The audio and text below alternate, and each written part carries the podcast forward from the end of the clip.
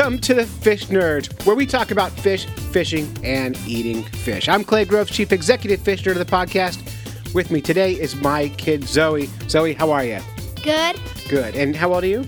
I'm ten years old. ten years old. And this is not your first time being on the podcast. Nope. No. And why are you on the podcast today? Dad couldn't find anyone to be on his podcast. Because I couldn't me. find anybody else to do it. So, hey, what holiday's coming up uh, just in a day or so? Halloween's coming up. Right. And to to um, celebrate Halloween, we're going to talk about some of the five scariest, most feared fish on the planet Earth. Can you think of any scary fish? I thought of one, but I couldn't remember the name. I think they're called googly eyes, but I'm not sure. I'm definitely if there is a fish called googly eyes, it's totally scary. It, its eyes, when it it can when it looks up, it doesn't have to swim. Its eyes just go look through the top of its head. Its eyes just look through the top of its head. It has a clear head, so you can see, like, the eye. It's oh, really cool. That is the grossest thing I've ever heard. It's really cool. I'll have to do some Googling around to find out these googly-eyed fish that you're yeah. talking about. So in di- in addition to talking about the googly-eyed, scary, five scariest fish on Earth, Doc Martin is here to talk about how the moon impacts fish behavior. Do you think the moon impacts people behavior? No. No. Well, a lot of people do. A lot of people think that a full moon, people act crazier than they do, say, on a waxing gibbous moon or other kinds of moon phases. So we're going to find out how the moon impacts fish. Also, uh, I met some guys who are making a, a new website uh, called fisher guiding dot com, and they're going to share with us how they connect anglers with guide services. Uh, and just for the record, the Fish Nerds have now signed up to be part of that website. And our friend Hugo is back with a culinary delight. Uh, his segment is called Killing Fish and Time with Hugo. So that adds that scary. Killing fish is scary, right? Yeah. Yeah. Well, By yeah. the way, how do you feel about killing fish? I'm fine unless it's called a goldfish. You don't um, like killing goldfish? Well, because it would be your pet goldfish that died. Yeah, yeah. Although you can catch goldfish in the wild. Yes, I know. I'd eat one of those any day. Yeah, and just by the way, on a little bit of a sidebar, next week on the show, Doc Martin and Fish Guy Josh are going to be here to talk all about goldfish. So it's going to be very, very exciting next week. Nice. But let's start right in here. Let's not waste any more time. Let's talk about the five scariest fish. And we're going to do this today, Zoe. We're going to do one fish at a time, and then we'll have a segment, and then more fish, and we'll go from there, okay? Got it. All right, so the number five scariest fish. This is five from the top, so fifth is pretty scary. It's called the giant devil catfish. Uh, and this devil catfish comes from southern Asia, and they got their name because they can be huge size and weight. You can see a picture right now um, at fish nerds dot com. So are you looking at a picture? Describe that fish. Um, it looks like it looks a lot like a catfish. Yeah, it is a catfish, and how that which we said, but it actually has a kind of wider, broader face, and like yeah, these like whiskers that, that come out. I noticed that. Uh, the devil head giants can grow up to seven feet long and weigh up to two hundred pounds. Uh, what's even worse is they're known for attacking people. Right? It's believed that a single or a group of of these catfish were responsible for numerous attacks on humans in the Kali River, somewhere between Nepal and India, in the period between nineteen ninety-eight and two thousand seven. Over time, these fish developed a taste for our flesh. Guess how they developed that taste for flesh, Zoe? I have no idea. All right. Well, a lot of uh, cultures, when they when their people die, they float them out in the river and burn them on a funeral oh. pyre. And it is said that, that floating those bodies out in the river and burning them started feeding the fish, and the fish got a taste for human flesh. So that's the devil catfish, giant devil catfish. Okay. Yeah. That was number five, right? We have more coming. Don't you worry. So uh, let's talk a little bit about how the moon impacts fish's behavior. On Facebook, I put a poll out. By the way, if you're not already part of our Facebook group, get there. We've got a Fish Nerds Facebook group, and that's where all the action happens. And we asked the question, what moon phase is best for fishing? Zoe, do you know the phases of the moon? Uh, yes, I do. All right, tell us some. Um, so first the new moon, which is you can't see any moon at all, and then for, then there's a waxing crescent, and a waxing crescent um, is like a sliver of a moon. After you get the first quarter, which looks like a half moon, people normally call it, but it's not. Then you get the waxing gibbous, which is kind of like just the um, waxing crescent was taken off the full moon. A little slice of the moon um, is off. Yeah. yeah. And then the full moon, and the full moon is actually just a half moon because you never see the other side of the moon. Ever. Ever.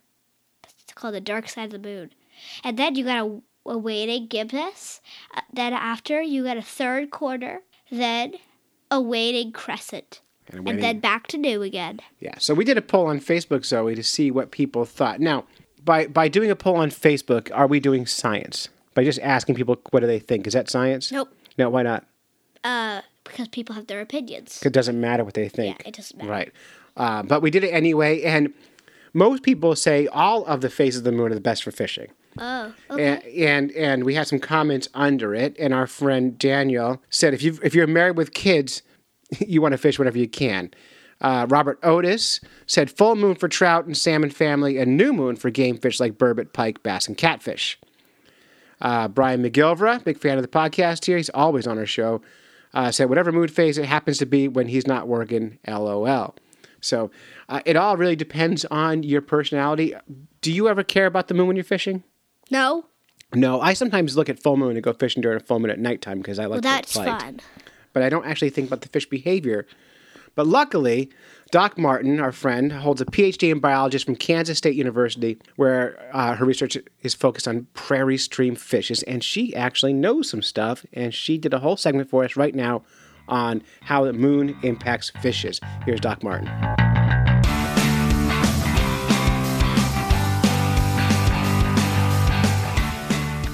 Hi, everyone.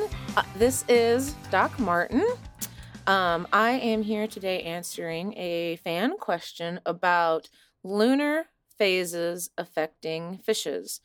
Um, specifically, the this question was dealing with freshwater sport fish, which I think is very cool. So let's start first. The main question is, does the moon affect freshwater fishing? First, a lot of background. There's a lot, a lot of research um, on how the moon affects marine fishes. And it affects the light of the moon, so the lunar illumination can affect the vertical vertical migration of like zooplankton and other small little food bits that the fish will actually follow. Of course, the moon affects the tides. I know a lot of you folks that are listening are actually from coastal areas. Unlike me, I'm right in the middle of the country. Um, so you guys are probably a lot more familiar with how tides work than I am. I don't get to see them all that often. Also, interestingly, um, I found that the because of the way that the tides work, um, a lot of fishes utilize that in that their larva stages or their larval stages. Since a lot of fish larvae maybe aren't very mobile, they time their spawning period and growth period during particular phases of the moon and the tides, so that way those larvae can get dispersed properly, which is pretty cool. Um, another one, I uh, a study that I found, let's see, by uh, Leroy Fulmer, um, published in nineteen eighty-one, looked at the how the lunar phase affected uh, thyroxine, and that deals with metabolism of fishes. So basically, uh, in these salmonid populations, these guys are migrating. Um, in this particular population, these salmonids were in freshwater. They're going to migrate to the ocean. And it turns out that they will uh, use other cues, so photoperiod, so what time of year it is, temperature, and things like that. But also, they will use cues from the lunar cycle to change their metabolism to get ready for this long migration or this long trip, which I thought was very interesting. Um, another one that I found, there uh, was a study by, um, so the lead author is Sugama, and this was published in two thousand eight, and this looks at the uh, rabbitfish species, uh, Siganus guttatus, the golden rabbitfish. So this is a reef fish, so we're still in marine land here, and it has a lunar synchronized spawning cycle, which is very common for a lot of marine fishes, like I said earlier. And there's a gene uh, nicknamed P E R two, so P E R two. And it turns out that the uh, photoperiod, so day versus night, affects the regulation of that particular gene. But also the light of the moon affects that particular gene. And they did a really cool study. Um, So they basically went out, they collected a bunch of juvenile golden rabbitfish of a certain size, And then they put those into study tanks to monitor, keep everything the same. The only thing that they're going to change is their exposure to either sunlight or moonlight. After these different exposures, they were, uh, so like the new moon phase, which there would be no light because the new moon, you don't see anything, or the full moon phase, which you'd have a lot of moonlight. Um, after they were exposed to those treatments for a particular amount of time, the researchers would remove the pineal gland, and then they also removed pineal glands from wild-caught fish, and then they checked uh, the amount and the regulation of this P E R two gene, and they found that both the sun and moonlight affected whether these fishes uh, were using that gene to regulate different hormones, to tell them, you know, what their internal kind of body clock is doing, the circadian, the circadian rhythm, which I think was really cool. And I know I'm going through some of the marine stuff really, really quickly because I wanted to talk about uh, some of the freshwater studies, since that was what the question was about.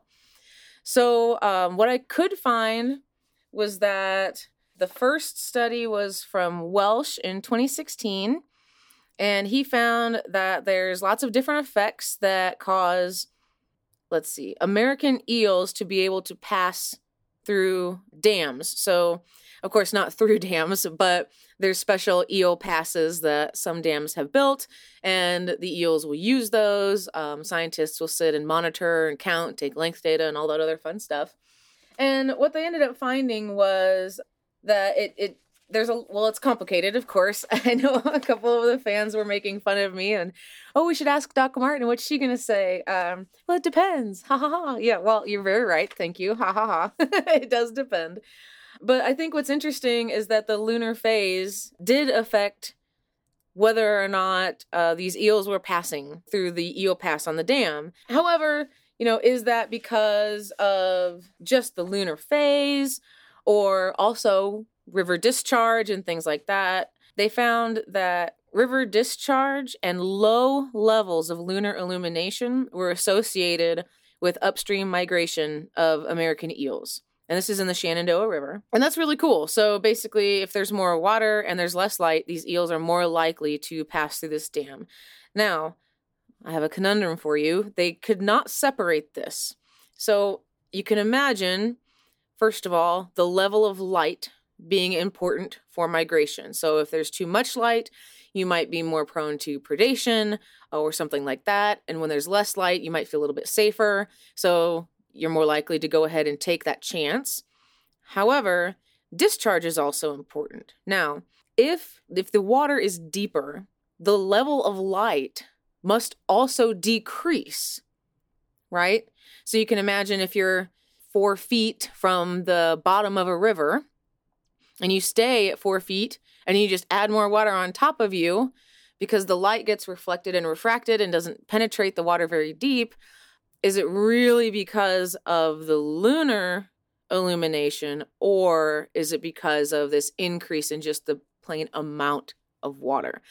Um, probably it's a little bit of both, which I think is what the authors ended up concluding, that it is both river discharge and lunar illumination. So the best chance eels have, uh, or they like the best to make their upstream migrations, is when you have high river discharge and low light levels. I thought that was pretty cool. Um, and then the next one that I found was a little piece um, by Mike Allen, um, The Science of Bass Fishing. So this is for all you bass fishermen out there, and women, of course. He just wrote a small piece, Does the Lunar Cycle Affect Fishing Success of Bass? So if you are a fisherman and you want to go catch bass, you, should you go during a certain part of the lunar phase? And it turns out in uh, the research that he cited, both that he actually conducted and other fellow scientists that he cite, cited, um, no evidence was found that suggests activity level of largemouth bass were affected by the lunar cycle in any kind of reputable manner. Now, there is evidence that the number of bass caught and the size of the bass reported were bigger during new moon and full moon phases.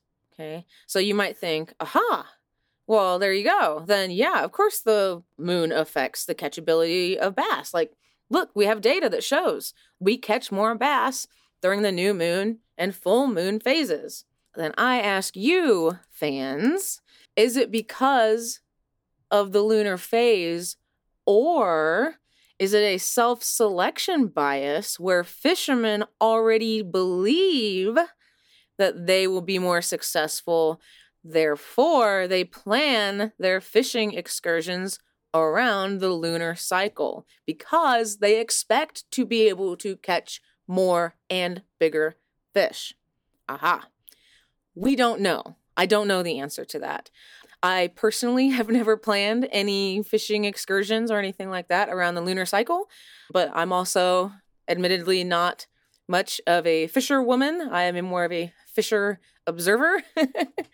So I want you guys to think about that. I would like to know. Uh, comment on the Facebook page. Do you guys plan your fishing excursions around the lunar cycle? Is that a thing that a lot of anglers do?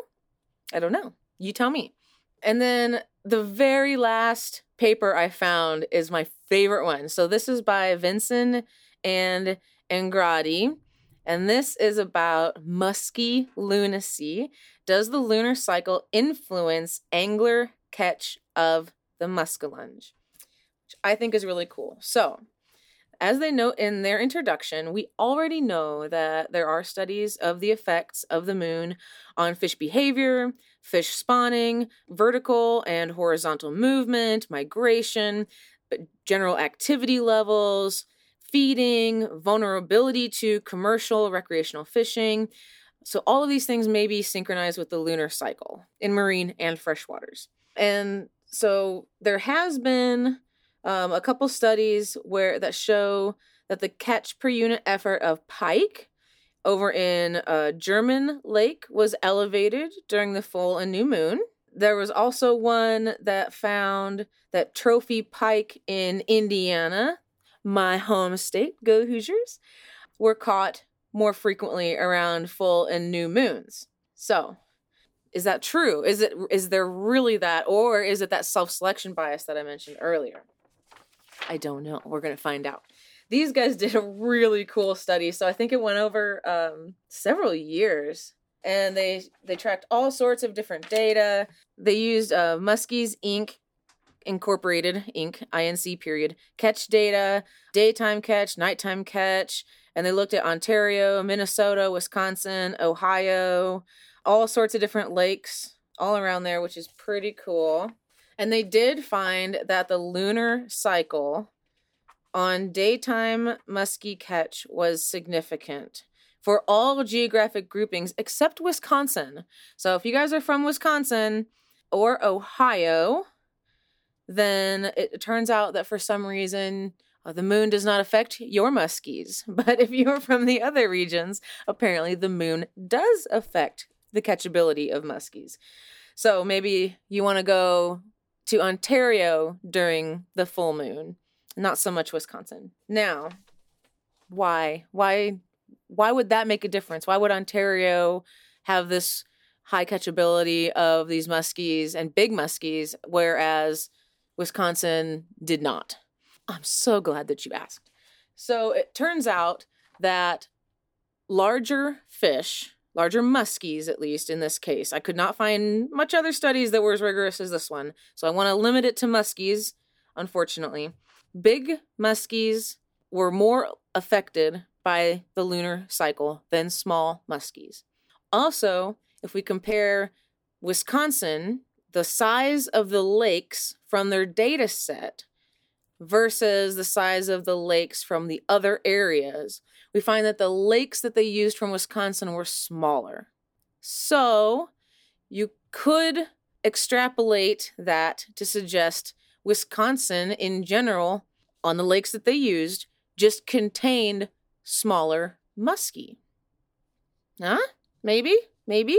And if Wisconsin muskie in general were smaller, and we already know that big muskie are affected more than small muskie, then that might be why you don't see a pattern in Wisconsin, but you do in other places. So ideally what we would do is we would go to Wisconsin and we would fish all these other bigger lakes that should have bigger muskie um, and see if that pattern would still hold. That would be awesome. Maybe we'll have some volunteers who want to do that research. Just fish muskie for science, of course. Very scientific.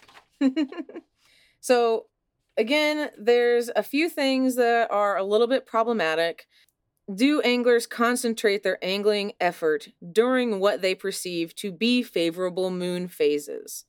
And again, if if that is the case, and we don't know that for sure, then we can't really say it's the lunar cycle. It's probably just the actual effort out there. However, these authors um, suggest that the observed lunar effects on the muskie catch are not entirely due to increased angler effort, but also reflect a biological response of the fishes.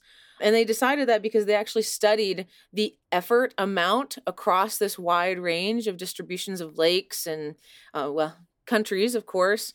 And it turns out that the effort didn't really significantly change whether or not they caught a lot of muskies. So basically, they, they took effort into account in their model. And while it was important, like if you have no effort, you're not going to catch any muskies, right? That makes a lot of sense. However, even if you put in a little bit of effort, there was still a bump in the number of muskies caught and the size. And if you put in a lot of effort, of course, a lot of effort, you caught more muskies than the little effort. But a lot of effort also had the same size bump. So, and that bump ended up being about five percent. So if you are a low effort fisherman and you happen to go muskie fishing during full or new moon, you have a five percent bump in your chance of getting one of those bigger muskies. But what does that actually mean? And I think there was something like if you get one fish in ten thousand casts, what this becomes is you get one fish in nine thousand five hundred casts. Okay, so yes, there's a bump, but it's not very big. So just a little tiny bump, but it's still really neat. So, but why is that? Why would muskie be affected by the lunar cycles? Well, we're thinking the, the idea is that maybe this lunar synchronization of these fish, it must convey, or in ev- the evolutionary past, conveyed some kind of fitness advantage for the fish. Basically, it was useful. So somehow, by these muskie synchronizing with the lunar cycle, it somehow increases their energy intake, and they just, they perform better. So it's beneficial to a muskie to be synced up with the lunar cycle, which is pretty cool. So, and there's lots of other examples, uh, marine pelagic predators track prey associated with lunar cycles. Fish like tuna and sharks are adapted to feed at variable depths, and they move deeper during periods of the full moon. There you go. Um, they're also less vulnerable to anglers at the full moon. So in that case, if you're going tuna or shark fishing, you don't want to go when there's a full moon because they will go deeper to avoid that light. Haha. Billfishes. Uh, in general, there's specific species, but some of them are more vulnerable to angling during the full moon period because of the reduction in available prey. So it makes these fish desperate for food, so they're more likely to bite your hook instead of go find their normal prey. The physiological adaptations for feeding at different, different depths probably doesn't apply to the muskie. They likely evolved as a river species, and they're going to have a relatively...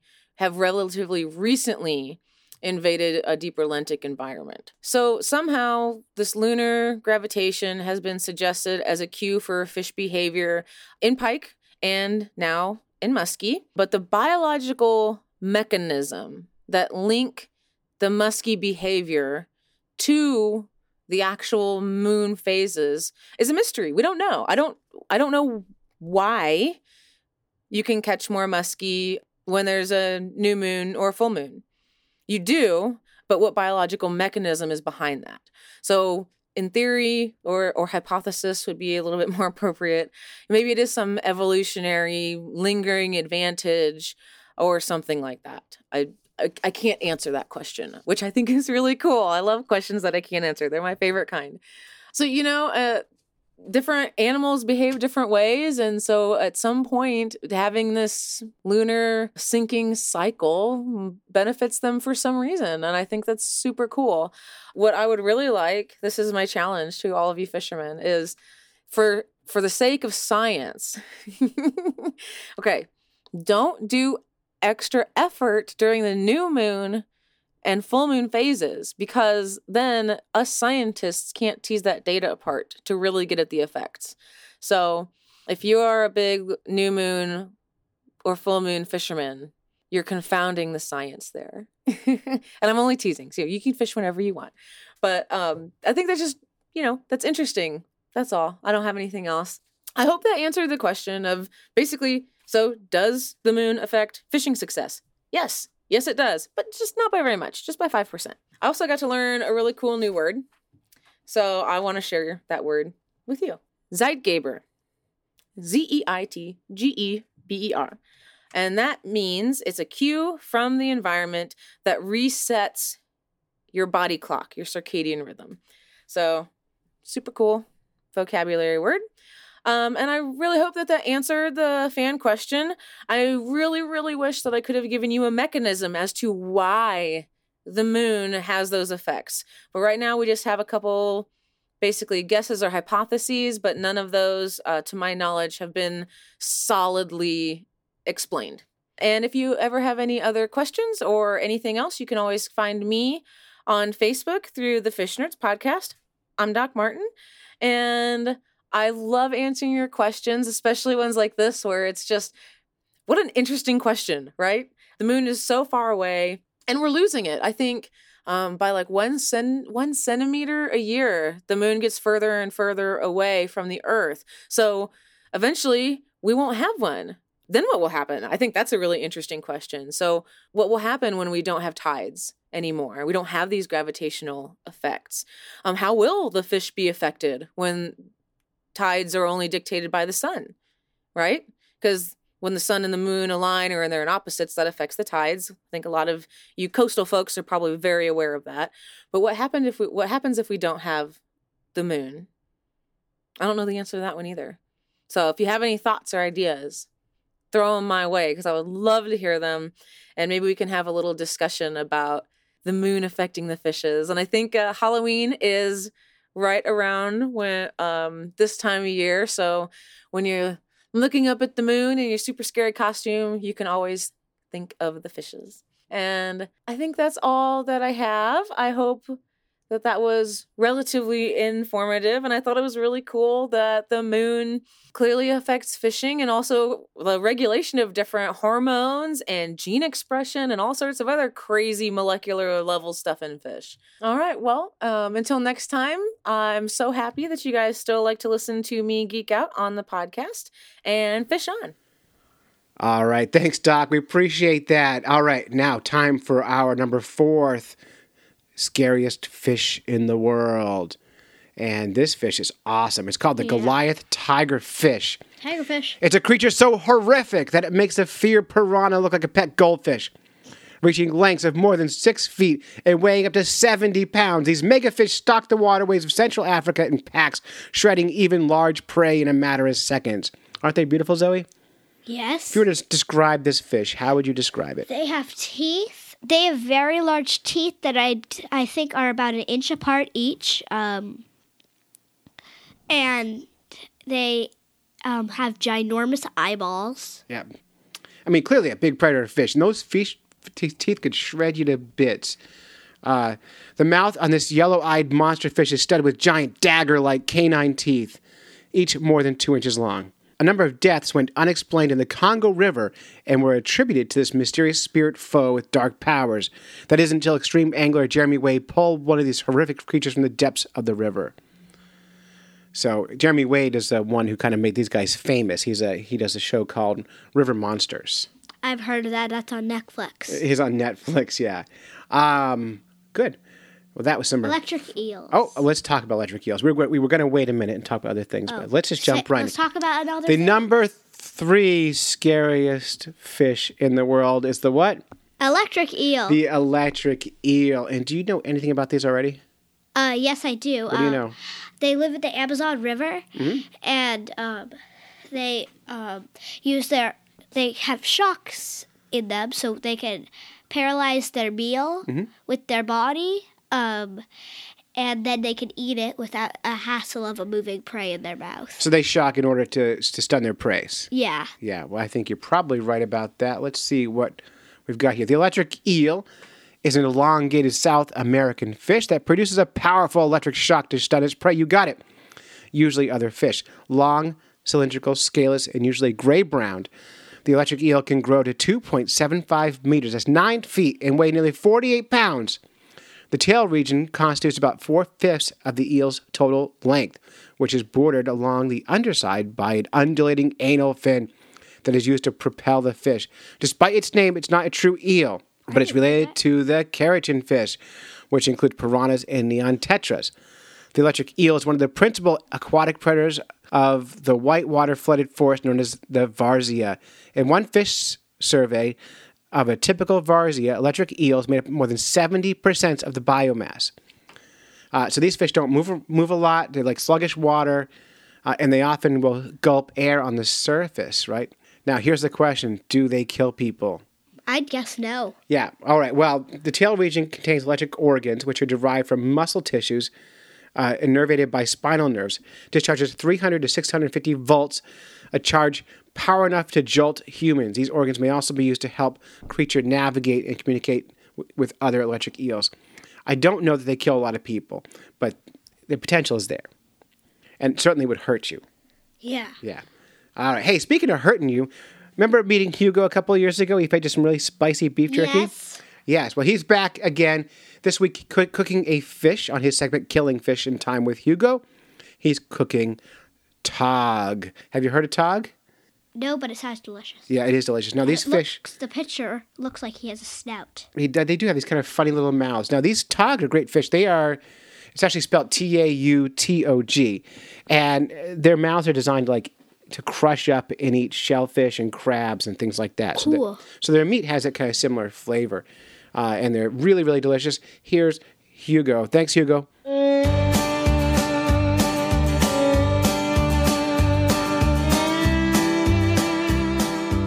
What's going down, Fish Nerd Nation? Hugo Medeiros here, fishing correspondent for the Fish Nerds. And as you might be able to hear, I am doing, well, guess what? Some cooking of great seafood. So I'm pumped, guys. This time of year here, it's the fall in New England. I'm in Massachusetts, and this is tautog season, what they call uh, blackfish in Rhode Island. They're awesome fish, phenomenal to eat, one of the best fish you can eat uh, anywhere. Um, super cool. They live in the rocks. They eat crab. They got these crazy buck teeth. They fight like bulldogs. They're just awesome. So we've been catching them. I uh, just caught some, uh, went out with my uh, good friend uh, Norm. We went out in the kayaks, um, and we got into them. Uh, the spot that we discovered, uh, a friend of ours shared with us, is um, is real good. And uh, so we've been doing awesome there all summer in various spots on um, lots of ground fish. We did uh, great on ground uh, fish this year. I got tons of sea bass and fluke and all sorts of thing, things, but this weekend we were just focusing on the uh, tautog. Uh, the season's closed for fluke and sea bass, and we didn't see uh, anything else around. Oh, I was surprised. I hooked into a triggerfish, which was really weird, and I lost them right on the side of the boat. But those are these tropical fish that come up here in the late summer. Um, really surprised that I caught one this time of year. But yeah, I'm I, I am pumped uh, about these tautog. They're just a blast to um, to catch, and um, we're gonna do some cooking with them right now. So right now, what I'm doing is one of my favorite types of soups. It's the Vietnamese noodle soup uh, called pho. That's P H O, but it's pronounced pho. Um, the weird thing, well, I got this. Um, The pho powder mix that you can buy on Amazon. If you um, just Google it, uh, pho powder or pho spices, you'll find it. It's actually really good. Um, you know, if you get a really good uh, Vietnamese um, noodle place, they can have the homemade ones that are unbelievable. But they're so hard to make. It involves making this stock that takes hours and hours and all sorts of crazy spices. Uh, I tried this powder from Amazon, and it's actually pretty good. So we're going to do that. Now, the funny thing is I have it. It's really made for beef, but I am going to go crazy and try it anyways, and I think it's going to be awesome. So I'll post the, post the recipe online. You guys can hear it. I got it boiling here already. But simply, I'll explain. I got some, um, I'm going to do it my way with some of the ingredients I like. So I got some oyster mushrooms I'm going to put in there. I got fish stock with the uh, powder, the uh, fuss spice powder, boiling. Got a red onion and slice that super, super thin. Gonna add the mushrooms. Gonna add a jalapeno sliced up and some cilantro. And then I'll put in the um, the tatog, which I'll cut. I'll take a fillet and cut it into small pieces. Cilantro at the end, and then we have these um, Asian-style uh, rice noodles that I'll put in right at the end because those take like two minutes to cook. And uh, oh, and then we have fresh basil and mung bean sprouts. So that's all. Those are the traditional things you'll see if you get any of these, but this is going to be awesome. I'm just making myself hungry here. Um, so I got three tog uh, to play with for food. Uh, that's the legal limit that you can take per person per day. So I got three of those guys. One of them was awesome. One was, was big. Uh, I was surprised I had my uh, drag set pretty good because these guys, they'll uh, burrow themselves into the rocks. So you really have to have, uh, you know, it's good to have the drag tightened down and uh, get them up and off out of the rocks as soon as possible. So this one I actually casted to, which was weird, but I was just getting bored. Um, you know, I anchored down in one spot for a few minutes just to um, take a break and get something to eat. So when you're jigging in the same spot, you know, you you, you might not get any because they, they'll find a hole and they stay in that hole. Typically, typically, there's exceptions, but that's that's what they do. So I was cat, I casted it uh, a jig with the uh, half of uh, an Asian live crab on it. Uh, hucked it out as far as I could. It dropped, and I felt the bite as soon as it hit the bottom. And I looked at my buddy Norm, who was next to me. He was laughing. The drag just started peeling, and that's when I knew this guy was good. So he turned out to be, I think he was twenty and a half inches, twenty-one inches. Um, real, real nice looking fish, real thick. So I'm pumped. Going to do this one here today, and then for dinner, we are going to do typically what people do with these things because they're they're just the musculature of the meat, of the flesh, of the uh, tatog is really firm, which is awesome. But it's still, you know, it's not chewy or anything. It's not like lobster stringy. It melts in your mouth, but it, it stands up to liquids really well. It doesn't fall apart. So it's famous for uh, chowder, like the New England chowder. But I'm going to do something different. I'm going to do one of my favorite recipes. Uh, I've mentioned it before. It's been posted before. I've been doing it again. It's an Asian Filipino recipe that involves coconut milk, ginger, garlic, onions, and um, I think that's about it. Garlic, onions, ginger, coconut milk, and those flavors are so light and fragrant. They're just awesome. All right, I'm making myself salivate here. I will... Uh, Post all the recipes online. I'm going to get this cooking. I'll post some uh, pictures of the final dish. And um, pumped for this time of year, guys. If you guys get a chance, go out in twenty to thirty feet of water off, uh, you know, in the ocean. Look look on maps. Look like on um, Navionics web app. If you Google that, you can see the charts and it shows you um, the topography underwater. I just look for... Um, for humps, for rocks, because these guys live in the rocks. So if you see a section that's like twenty to thirty feet deep, but all of a sudden there's a little hump in it that's like five feet deep, I just go straight to there and fish all around there because they love those rocks. Um, you know, if you're in flat, sandy bottom, you're you're not going to have to tog there. So uh, learning, learning a little bit, getting out there again Saturday, wicked pumped for it. And uh, I love this type of fishing. It's so simple. Because all I got to bring is a rod, a bunch of these tatog jigs. If you look up a blackfish jig or tatog, T A U T O G jigs, you'll see these things. It's basically a, a hunk of lead with a big hook on it. You go to the bait store and you pick up uh, the uh, the crabs that they sell. all the stores in New England should have them now. We fish in um, the Massachusetts, Rhode Island area a lot, so we stop at uh, Ocean State Tackle, Dave he knows place. He's always got crabs there. Um, so we always get crabs every time we see Dave. You cut them in half, put it in through uh, one leg hole and out another so they don't fall off, and um, drop it down on the rocks. And that's about it. So yeah, we're going to uh, uh, scout out a new place. I'm going to do all my research on it. Like I said, find rocks and humps and things like that. And uh, pumped to do it. All right, guys, have a blast.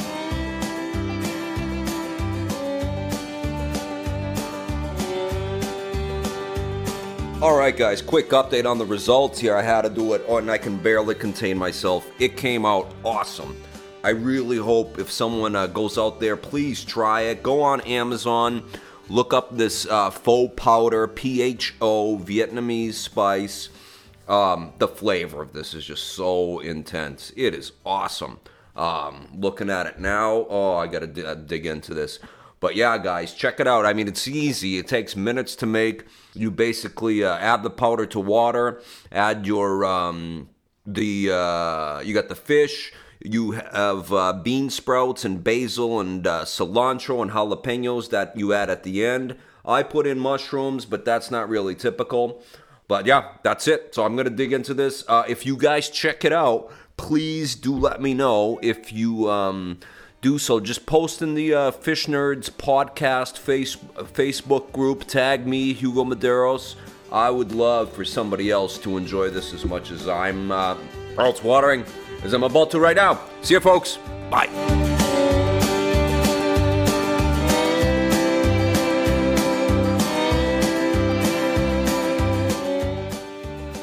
Hey, Zoe, do you know how we pay for this podcast to be on the show? Like, how do we make this podcast? It costs money, you know. Yeah, I do. How do we pay for it? Uh, but you got a job? Yeah, the, I wish that this was a job. Well, actually, this podcast is funded through our listeners at a website called patreon dot com, P A T R E O N, patreon dot com. If you go to patreon dot com slash fish nerds and you give us a dollar an episode, you'll be my best friend. We'll send you a sticker. Um, and we're asking like for four bucks a month to help pay for the show. If you give us two dollars a month, an episode, that's eight dollars a month, I'll mail you a package with sticker and a Fish Nerds Hoo Rag, which is like a um, oh, bandana. I love Hoo Rags. They're great. I wear them all the time. Yeah, I do too. And our friend Bethany Metz just started donating to the show at the two dollars level. So thank you, Bethany. You'll be getting, you'll be getting a Hoo Rag. Do you know Bethany? Yes. Yeah, she's awesome, right? Uh-huh. One of our favorite people on the planet. So thank you, Bethany. Uh, if you donate at the five dollars a month level, you're going to get a Hoo Rag, you're going to get a Fish Nerds hat, a sticker, and you'll be in all of our fishy prayers. That's that's pretty high level of donation. That's twenty dollars a month. Uh, if you give us the twenty-five dollars per episode level, that's really expensive. That's one hundred dollars a month. You're going to get your business named on our show. And our friend Josh Lopes gives us twenty-five dollars an episode to mention his business. And his cool. business is lopes tax dot com. Now, Josh is a friend of ours, lives on our, has a rental property on our property, which is nice.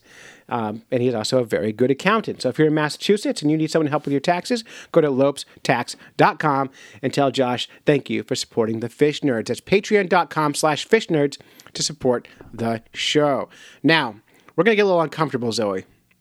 We're going to talk about a fish called the pacu, our number two scariest fish. It looks just like a piranha. It is just like a piranha. Now, this photo you're looking at right now, Zoe, is not the pacu that we're talking about. The pacu we're talking about has giant human-like teeth in the front Ooh. Of its mouth. Big, giant crunchers. And it's known as the legendary nut cruncher.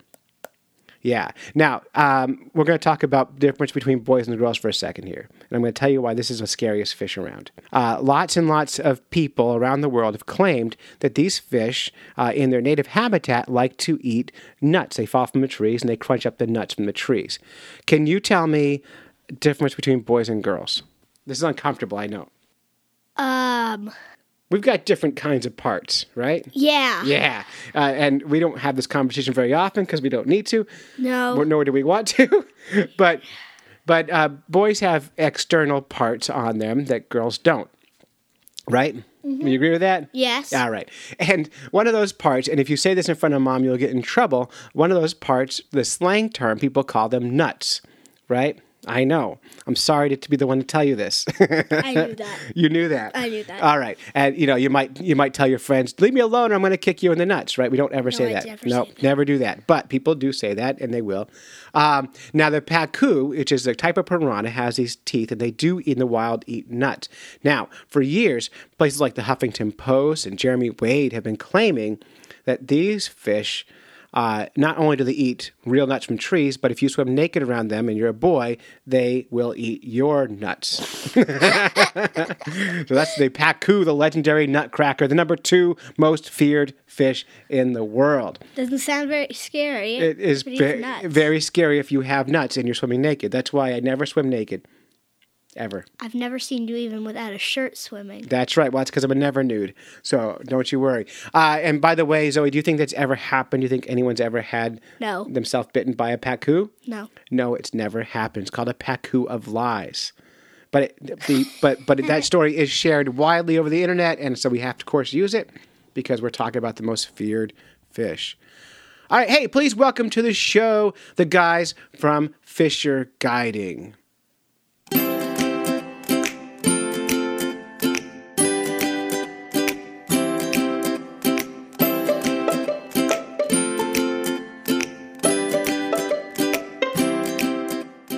All right, I'm here hanging out uh, in Brooklyn. No, I'm in Queens, New York. I'm not really in Queens, but I'm hanging out with uh, two guys, Luke Campbell and Edward Hill.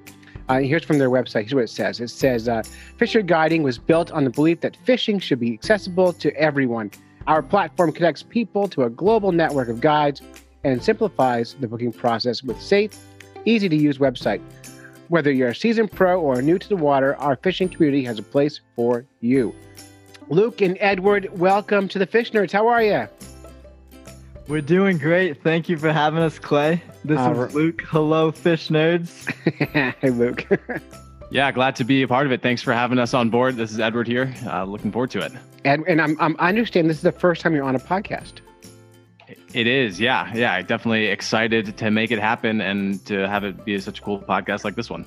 Yet you're you're you're yet we're recording in a studio in Queens at another podcaster's house. Is that right? Yeah, it is. It is. There, my old roommate is a comedian and has a podcast of his own. It's called The Cold Read. Yeah, so it's pretty great. The Cold Read podcast. I'll actually put a link up in the show notes. I haven't heard it yet, but I'm going to totally check it out. And I love other podcasters. I always want to support anybody else doing this work because it's uh, we, we need each other to get better. And like needing each other to get better, you guys are starting up a business called Fisher Guide Service. Could one of you guys give us the elevator pitch, the short version? What is Fisher Guide Service? Uh, yeah, so um, I'll hop in there. It's so Fisher Guiding is a business that we've been working on now um, for, it launched in March, but um, I was... I had left my job in D C and was looking for something to do, trying to book a fishing trip. And I was trying to do it online. It didn't end up happening because kind of information overload when I was looking for guides. And so I thought, well, why don't I try to set this up on? And um, so I worked at a fly shop when I was in college and I've always been fishing my whole life. And so tried to use that, a little bit of that experience, and talk with a lot of people in the industry and, and have been building that sense. And it, it's a, Um, had Luke has come on board or started helping out this January, last January, and then came on board this spring. And we've been kind of rolling with getting guides on board, um, up to one hundred now, and really trying to show that, that, you know, this is a, a, a marketplace that can work in the fishing industry. I think the timing is right. Um, we can see it in other, other industries where booking is happening online, and I think it'll help both guides and users uh, simplify the whole process. Is that's that's really the goal. That's the goal. And you got one hundred people so far, and the Fish Nerds Guide Service have recently signed with you. So we're looking forward to uh, getting our platform up and running. Sorry, I've been slow on getting my uh, my photos to you guys and getting the website up and going, but it's pretty cool. And and the way you guys make money is you keep a percentage of the money for the bookings. People book through your website, and then you get a percentage of the trip from the guide. Is that right? That's correct. We yeah. just take a small commission on the trips, and guides only pay for a commission on the trips that they accept through us. So there's no listing or sign-up fee, but we do advertise and promote all the guides listed with us. And that includes fishing guides, charters, fishing lodges, fly fishing shops. We've got a couple of each different type uh, worldwide. So we're in ten countries right now. Like Edward said, uh, we passed our one hundred guide milestone uh, a couple weeks ago, up to one ten today, and looking to keep going. Maybe Fish Nerds will be number one eleven. Well, we are in there, so we are it. So, uh, which is exciting. And now there's other companies who do what you do, right? I've I've I've I've worked with other companies. I've talked to other people who do this. What is different from what you do versus what, say, uh, one of your competitors does? Uh, yeah, I think that's a that's a good question. Um, I think one way we can differentiate ourselves is is early on is by the commission. It's a six percent commission, to try to keep that low. Yeah, that is lower than I've seen. I've seen uh, lowest I've seen is fifteen percent, so six seems pretty low.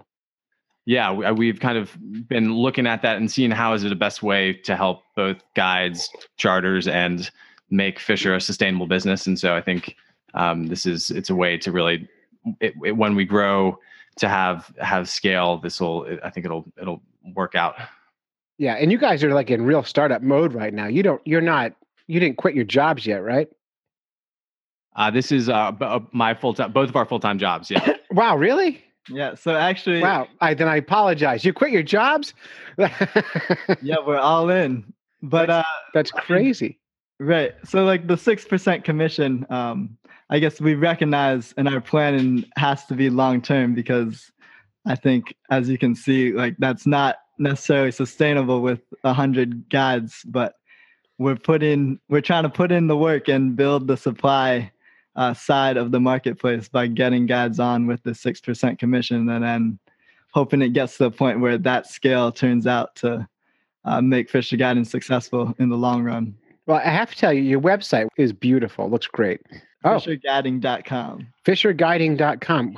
All right, so you guys quit your jobs. What did you do before Fisher Guide? Uh, yeah, so before Fisher Guiding, I, I was at a, a startup in Charlottesville. I'm, so Luke and I are both originally from Charlottesville, Virginia. We went to high school in Charlottesville. And so I went back after school to Charlottesville and worked at a, a food ordering startup there, like a Grubhub kind of style place. Yep. Um, and then from there, I worked at a public policy uh, an, a, analysis uh, communications plate firm in Washington, D C And that's, and Edward, you have that voice too. That sounds like a communications person. Like you've done a lot of public speaking. uh, I did a lot of plays at the summer camp that I went to in New Hampshire, actually. Where'd um, you go? So I went to Pasquani on Lake Newfound. Newfound Lake's fabulous. I love ice yeah. fishing out there. That's oh yeah. I, yeah. I was up, I was up there for a week this summer in, in the Crawford Notch area. Mm-hmm. Oh, that's, yeah. that's my, I, I live in the White Mountains. So you're in my area. Yeah, it's it's it's. I've spent I think eleven summers up up there at at least some point. So it's been a really it's a beautiful place. I love it. That's really cool. Newfound Lake is is such a beautiful, big, clear water lake. If people who've never been there, it's a difficult lake to fish because it, the water's so crystal clear. It's super duper deep. Edward, have you ever been ice fishing? I haven't. Um, I've I've seen. I know they do it on Newfound though. I've I've been up to Newfound in the winter and and seen them out there, but I haven't myself. There's actually a group of fishermen on Newfound Lake called the Newfound Circus, and if you find yourself in New Hampshire uh, any winter, look me up. You can actually book me through uh, through this great website called uh, Fisher Guiding, and uh, I'll take you to Newfound Lake and introduce you to the Newfound Circus. But they're a bunch of hardcore, old, crusty anglers uh, who are internet savvy, who built this village on Newfound Lake behind Mayhew Island. And they just have all these great adventures right there on the lake. So uh, that's awesome. I'd love to take you out there. Yeah, I'd love to get up there. I've, I've got to get out ice fishing. Mm-hmm. Totally fun. Now, uh, Luke, what about you? Ice fisher? Chicago, come on. I have not yet, but I have plans to do it for the first time this winter with my uncle in the North Woods of Wisconsin. Oh, they do real ice fishing out there. Yeah, I'm. Uh, I, I've got to get prepared. I've got to buy a bigger coat, I think. Yeah. Even in I, Chicago, I'm not used to uh, that Wisconsin North Woods weather. No, it's painful. No, it's funny. I, I was on a, a Facebook group called six oh three Outpost, the other day, and they do this thing where they like put up an item and everyone will put like eight dollars in the pot, and then they'll draw a name out of the hat and you win the item. I, for eight bucks, I won a, uh, a heated jacket from Milwaukee Tools. So a little battery pack that plugs into it and it heats up, has coils in it, it heats you all the way up. So uh, I'm going to be wow. so warm. Yeah. Crazy. Haven't, haven't heard of that. Maybe we need to do a uh, Fisher Guiding giveaway to someone who books an ice fishing trip. There it is. Something, something for it. But anyway, but it's really cool. So uh, let me ask you a little bit about, so you guys both jumped full force into this, uh, into this fishing business. Now I know making a living in the fishing industry is near impossible. It's, it's hard. I work other jobs on top of guiding. Are you guys at all scared? Like just being in this space and just trying to figure this out? Are you confident in your, in the outcomes? Yeah, I, th- I think any any reasonable person that has a little bit of fear. Um, and I think there are definitely moments of where you think, what am I doing? But it's it's really helpful having a, a partner going through it. Um, and I've also, I've, we've got we've got a good team of just advisors who have been helping us along the way and have been, been just supported, new, newly married. And so my wife's been helping out a lot, a lot as well. And so um, I think... Trying to trying to stay positive when you can, but definitely there are some yeah there's some scary moments. Yeah, I'm sure, and it'll be more to come. By the way, don't I'm yeah. sure of it. And that's the interesting part. And that's like I, I always think it's incredibly brave to quit your jobs and quit things that make money for the potential of making a whole bunch more money. I, I've never had that kind of guts, but I, I'm impressed by it. Do you guys have investors? Like, do you have like, do you like, have you gone out to that level of, of work yet where you're like looking for that money for getting really big? Like you're going to go Shark Tank or one of those kind of things? Yeah. Uh, we, we, so we've raised a, a round of convertible notes um, earlier this summer. Um, but yeah, we're, we're trying to really grow the business right now and focus on, like Luke said earlier, kind of filling the supply side mm-hmm. and, and getting real inventory of guides and charters and, and lodges on board with us. Sure. That'll give you proof of concept too. If you can get, you know, from a hundred to like, I mean, ideally it'd be around ten thousand, right? If you want to really want to have big numbers to make that six percent a viable stream of money for you.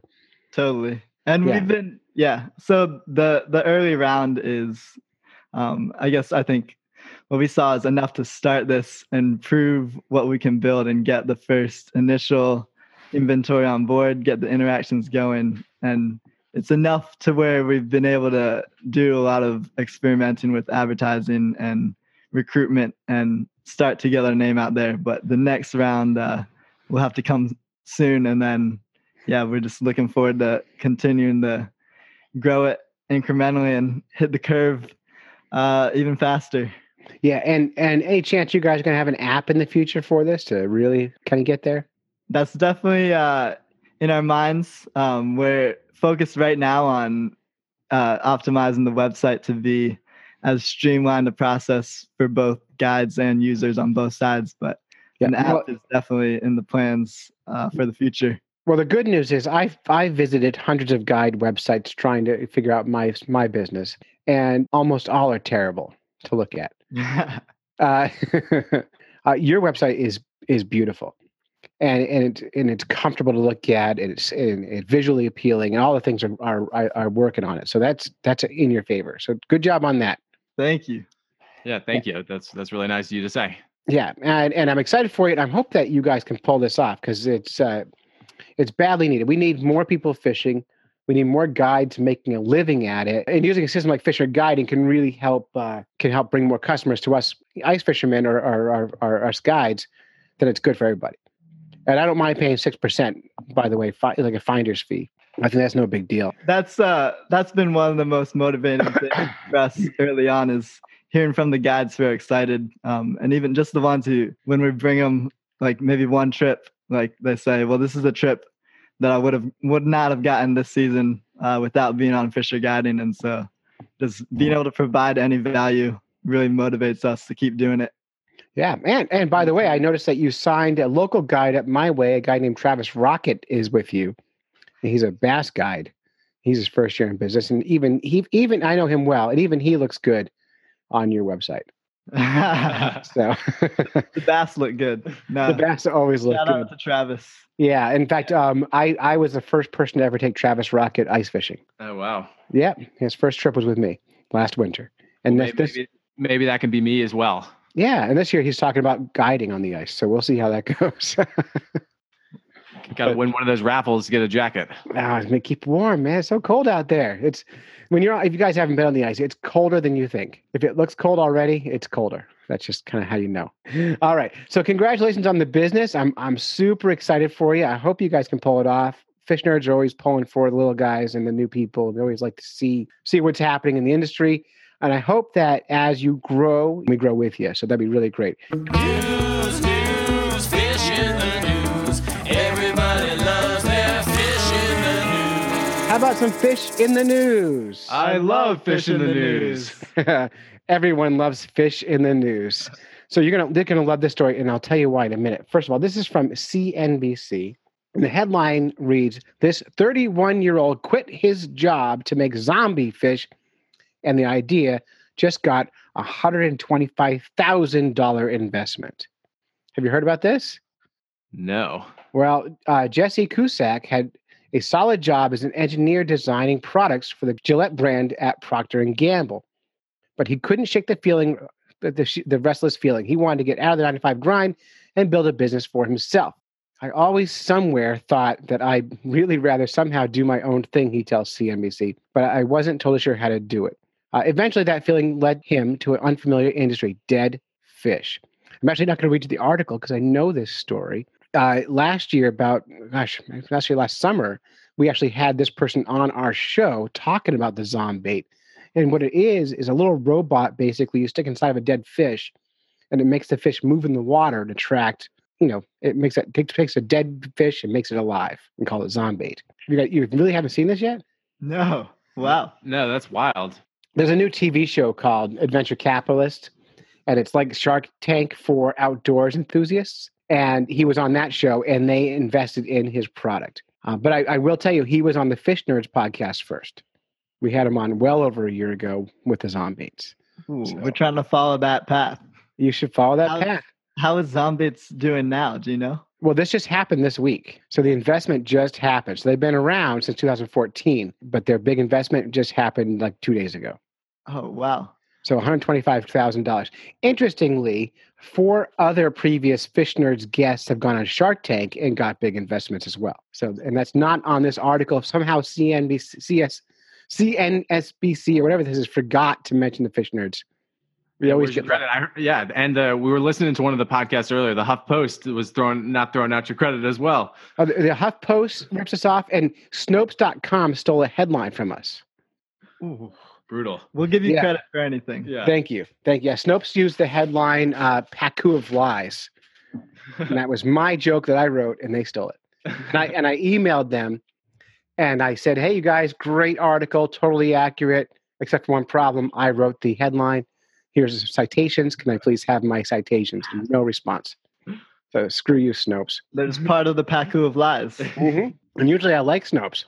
But well, we're excited for the uh, Zombait guys. And actually, I'm going to reach out to them and see if I can get them back on the show now that they're hit the big time. We'll yeah, see. We're pulling for them too now. Yeah. Yeah. Cool.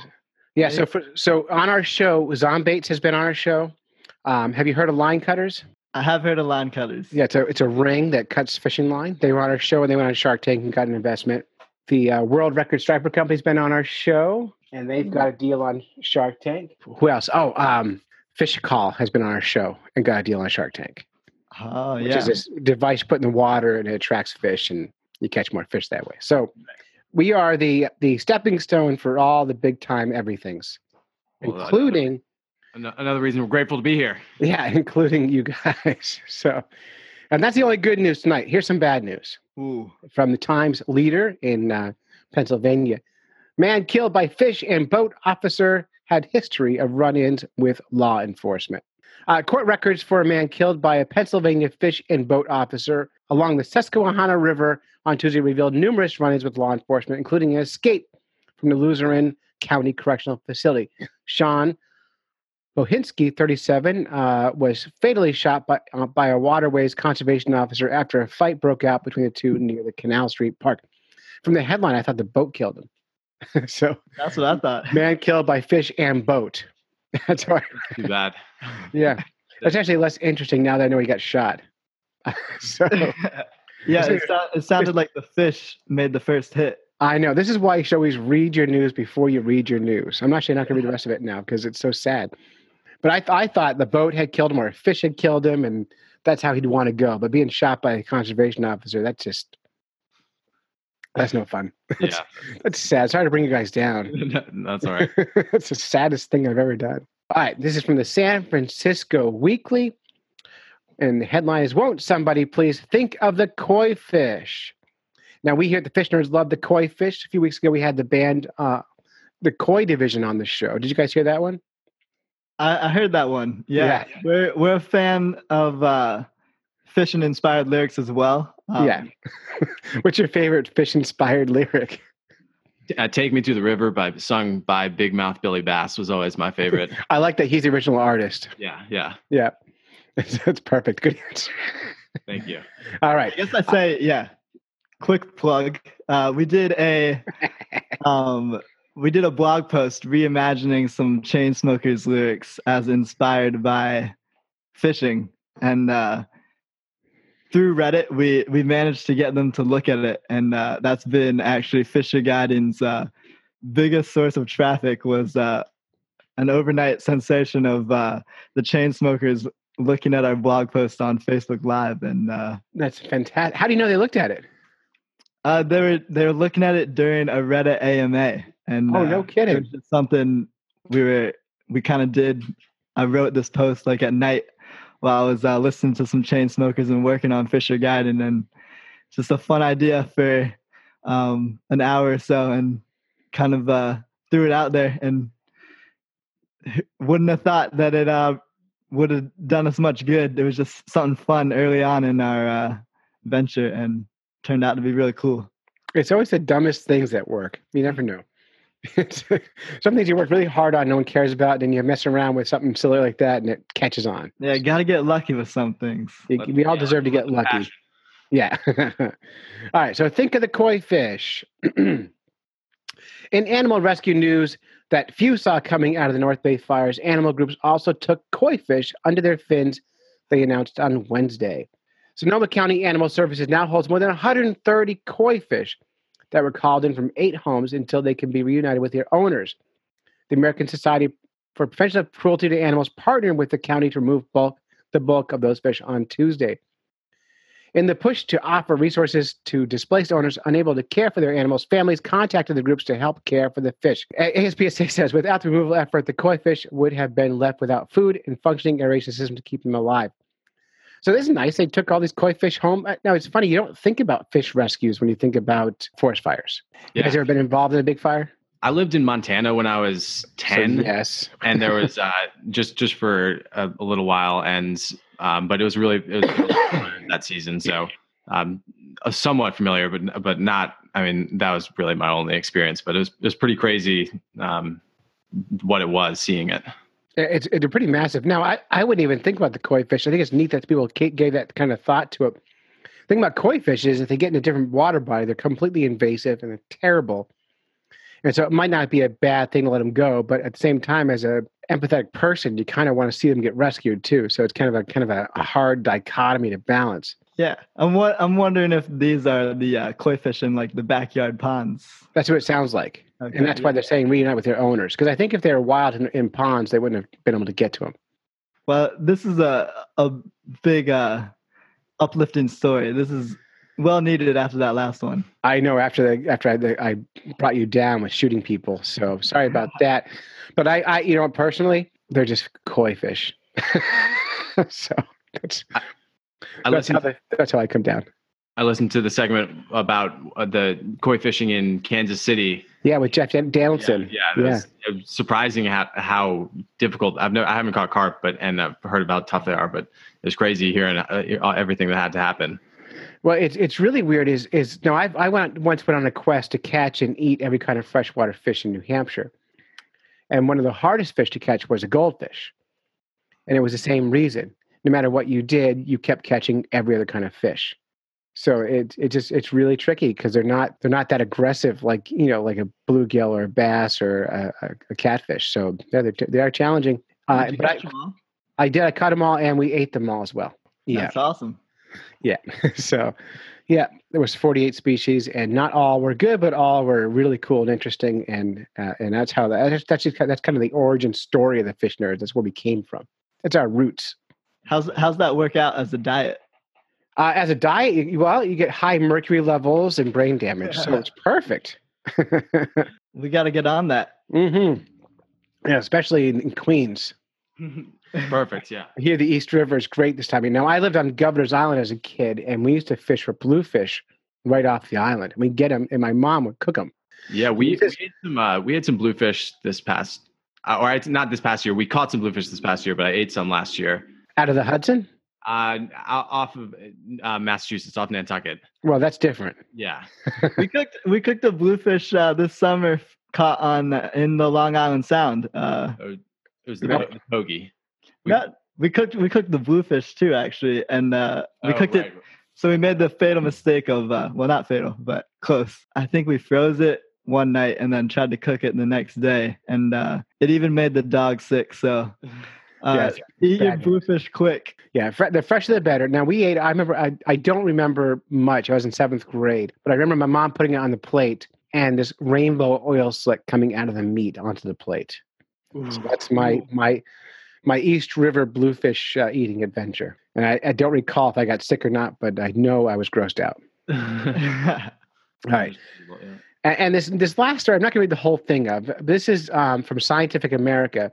And I, and I really like the title. It's, Are All Fish the Same Shape If You Stretch Them Out? And I don't know if you guys had a chance to look at this or not. Hmm. Not yet. No, but you should you should visit this. I'll put links up at fish nerds dot com. But Darcy Thompson and, Victor, uh, and the Victorian Tale of the Magnum Opus on Growth and Form. And, and I'm not going to read you the article, but basically they took all these fishes and they laid them out on a grid, and they determined that if you stretch the grid just right, all fish are exactly the same. It's as simple as that. Even like even like the look-down fish or the permit that have the super slant forward. Yeah. Forehead, that's crazy. Yeah, and they, they one of the one of the drawings on the website is they take an ocean sunfish and they stretch it until it's the same as like a bass, even though they're such very very different fish. And it's all about perspectives and stuff. And this is actually an older older concept, but uh, it just struck me as ridiculous because pretty near if you change the shape of anything, it'll look like something else. If you stretch yeah, it enough, you could stretch me to look like a fish. You would look just like a fish. I've seen, um, yeah, I've seen it on Photoshop. Yeah, just stretch to match. So, and that's from Scientific American. I'm not going to read the whole story, but this is a kind of visual story, so that's why I'm not going to share the whole thing. But I think people should go and look at that website and look at the photos and decide for yourself if your catfish looks like your pogie or if your pogie looks like your American eel, and see if you can stretch fish. Or even better yet, next time you catch a fish, stretch it until it looks like something else. That'll be the, the parting advice. We stretch all our fish to make them look bigger on Instagram. That's exactly. Or just hold them closer to the uh, camera. The Pennsylvania push-out. That's, is that what it's called? That's uh, what what we've been. One of our buddies has said that. Yeah, I love it. So now it's Pennsylvania Pushout. Have you heard of? Um, you'll like this, uh, Luke, because you're from Chicago. But if you're fishing and you catch a fish, and as you're unhooking, someone can take your fishing spot if they yell Chicago, and then cast in your hole or in your spot. Mm-hmm. And the reason that is is because of the high crime. So ah. what they can do is they can steal your fishing spot oh, man, by just simply yelling Chicago. Ah, that hurts. So you're welcome. But I'll, I'll do it to you, though. Yeah, you should totally do it. We do that ice it fishing hurts, all the time. Yeah, and I and I teach that to kids, so they know to make fun of Chicago. Fair is fair. All right. Uh, so, hey, Luke Campbell, Edward Hill from fisher guiding dot com. Thank you so much for coming on the show this week. Yeah, thank you so much for letting us be a part of it. It's awesome. Yeah, no problem. Any any parting thoughts? What's any one last thing you want nerds to think about as uh, as we exit this? Yeah, well, first of all, thank you for having us. And uh, we're looking forward to working with you through Fisher Guiding and hopefully getting you some trips soon. And uh, we would say if you're a guide out there, Uh, be like Clay. Yeah. Fisher Guiding will help you get more trips. And uh, if you're a user, uh, an angler, just looking to book a fish fishing trip uh, anywhere, reach out to us. If we don't have an option, we'll work hard to find you one and get you set up. Okay, and we're back. So, are you ready for the number one most feared fish in the world? And this is not. This is yeah. true. This is the number one scariest fish on the planet.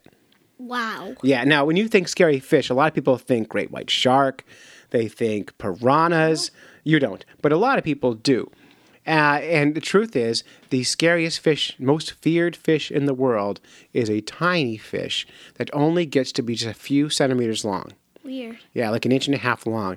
And it's called the candiru, right? It's a scaleless, parasitic catfish uh, found in the Amazon River. It's translucent eel-like, and it grows to a length of two point five centimeters, one inch. Uh, a candiru feeds on blood and is commonly found in the gill cavities of other fishes. But sometimes it attacks humans. Now, here is the story, Zoe. Wait till you hear I'm this. I'm listening. All right. So, do you ever go swimming? Yes. Do you ever pee in the water when you're swimming? Yes. Oh, yes. It's awesome, right? Yes. Everyone pees in the water when they're swimming. If they say they don't, they are liars, right? Yeah. Yeah.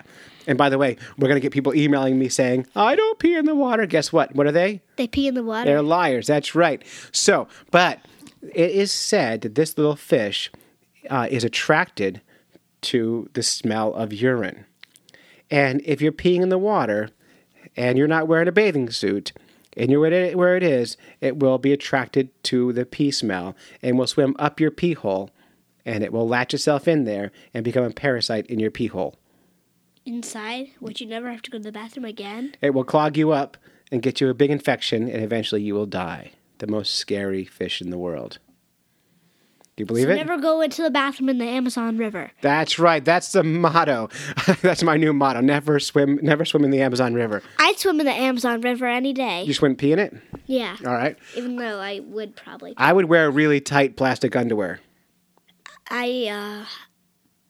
Curl bathing suits already do that. Um, oh, okay. Just don't swim naked.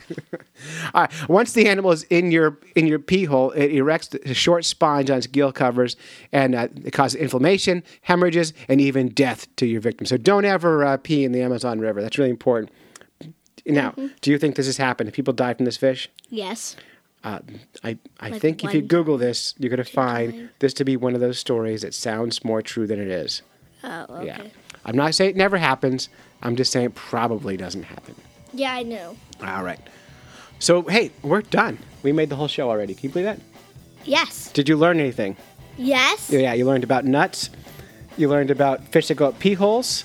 You learned about electric I learned eels. That most, a lot, some of the most scariest people think catfish family. Uh, you know, it is. Are scary. I think that's sad. a very good uh, thing to notice. And catfish can hurt you. So that's really? great. Yeah. Wow. Well, we just talked about something. Wow. Wow, that's right. All right. So that's it. You've listened to a bunch of fish nerds when you should have been fishing. We would like to thank our families for supporting us while we podcast, go on fishing quests, and doing all sorts of silly things that nerds do. Special thanks to Doc Martin, Hugo Medeiros, the guys from fisher guiding dot com, and of course all of our Patreon supporters, especially our newest one, Bethany. Thank you so much. So until next time, follow the code of the fish nerds. Spawn early and often. Avoid free lunches with strings attached. Swim against the current every chance you get. All right. Hey, thank you, Zoe. You're welcome. Okay.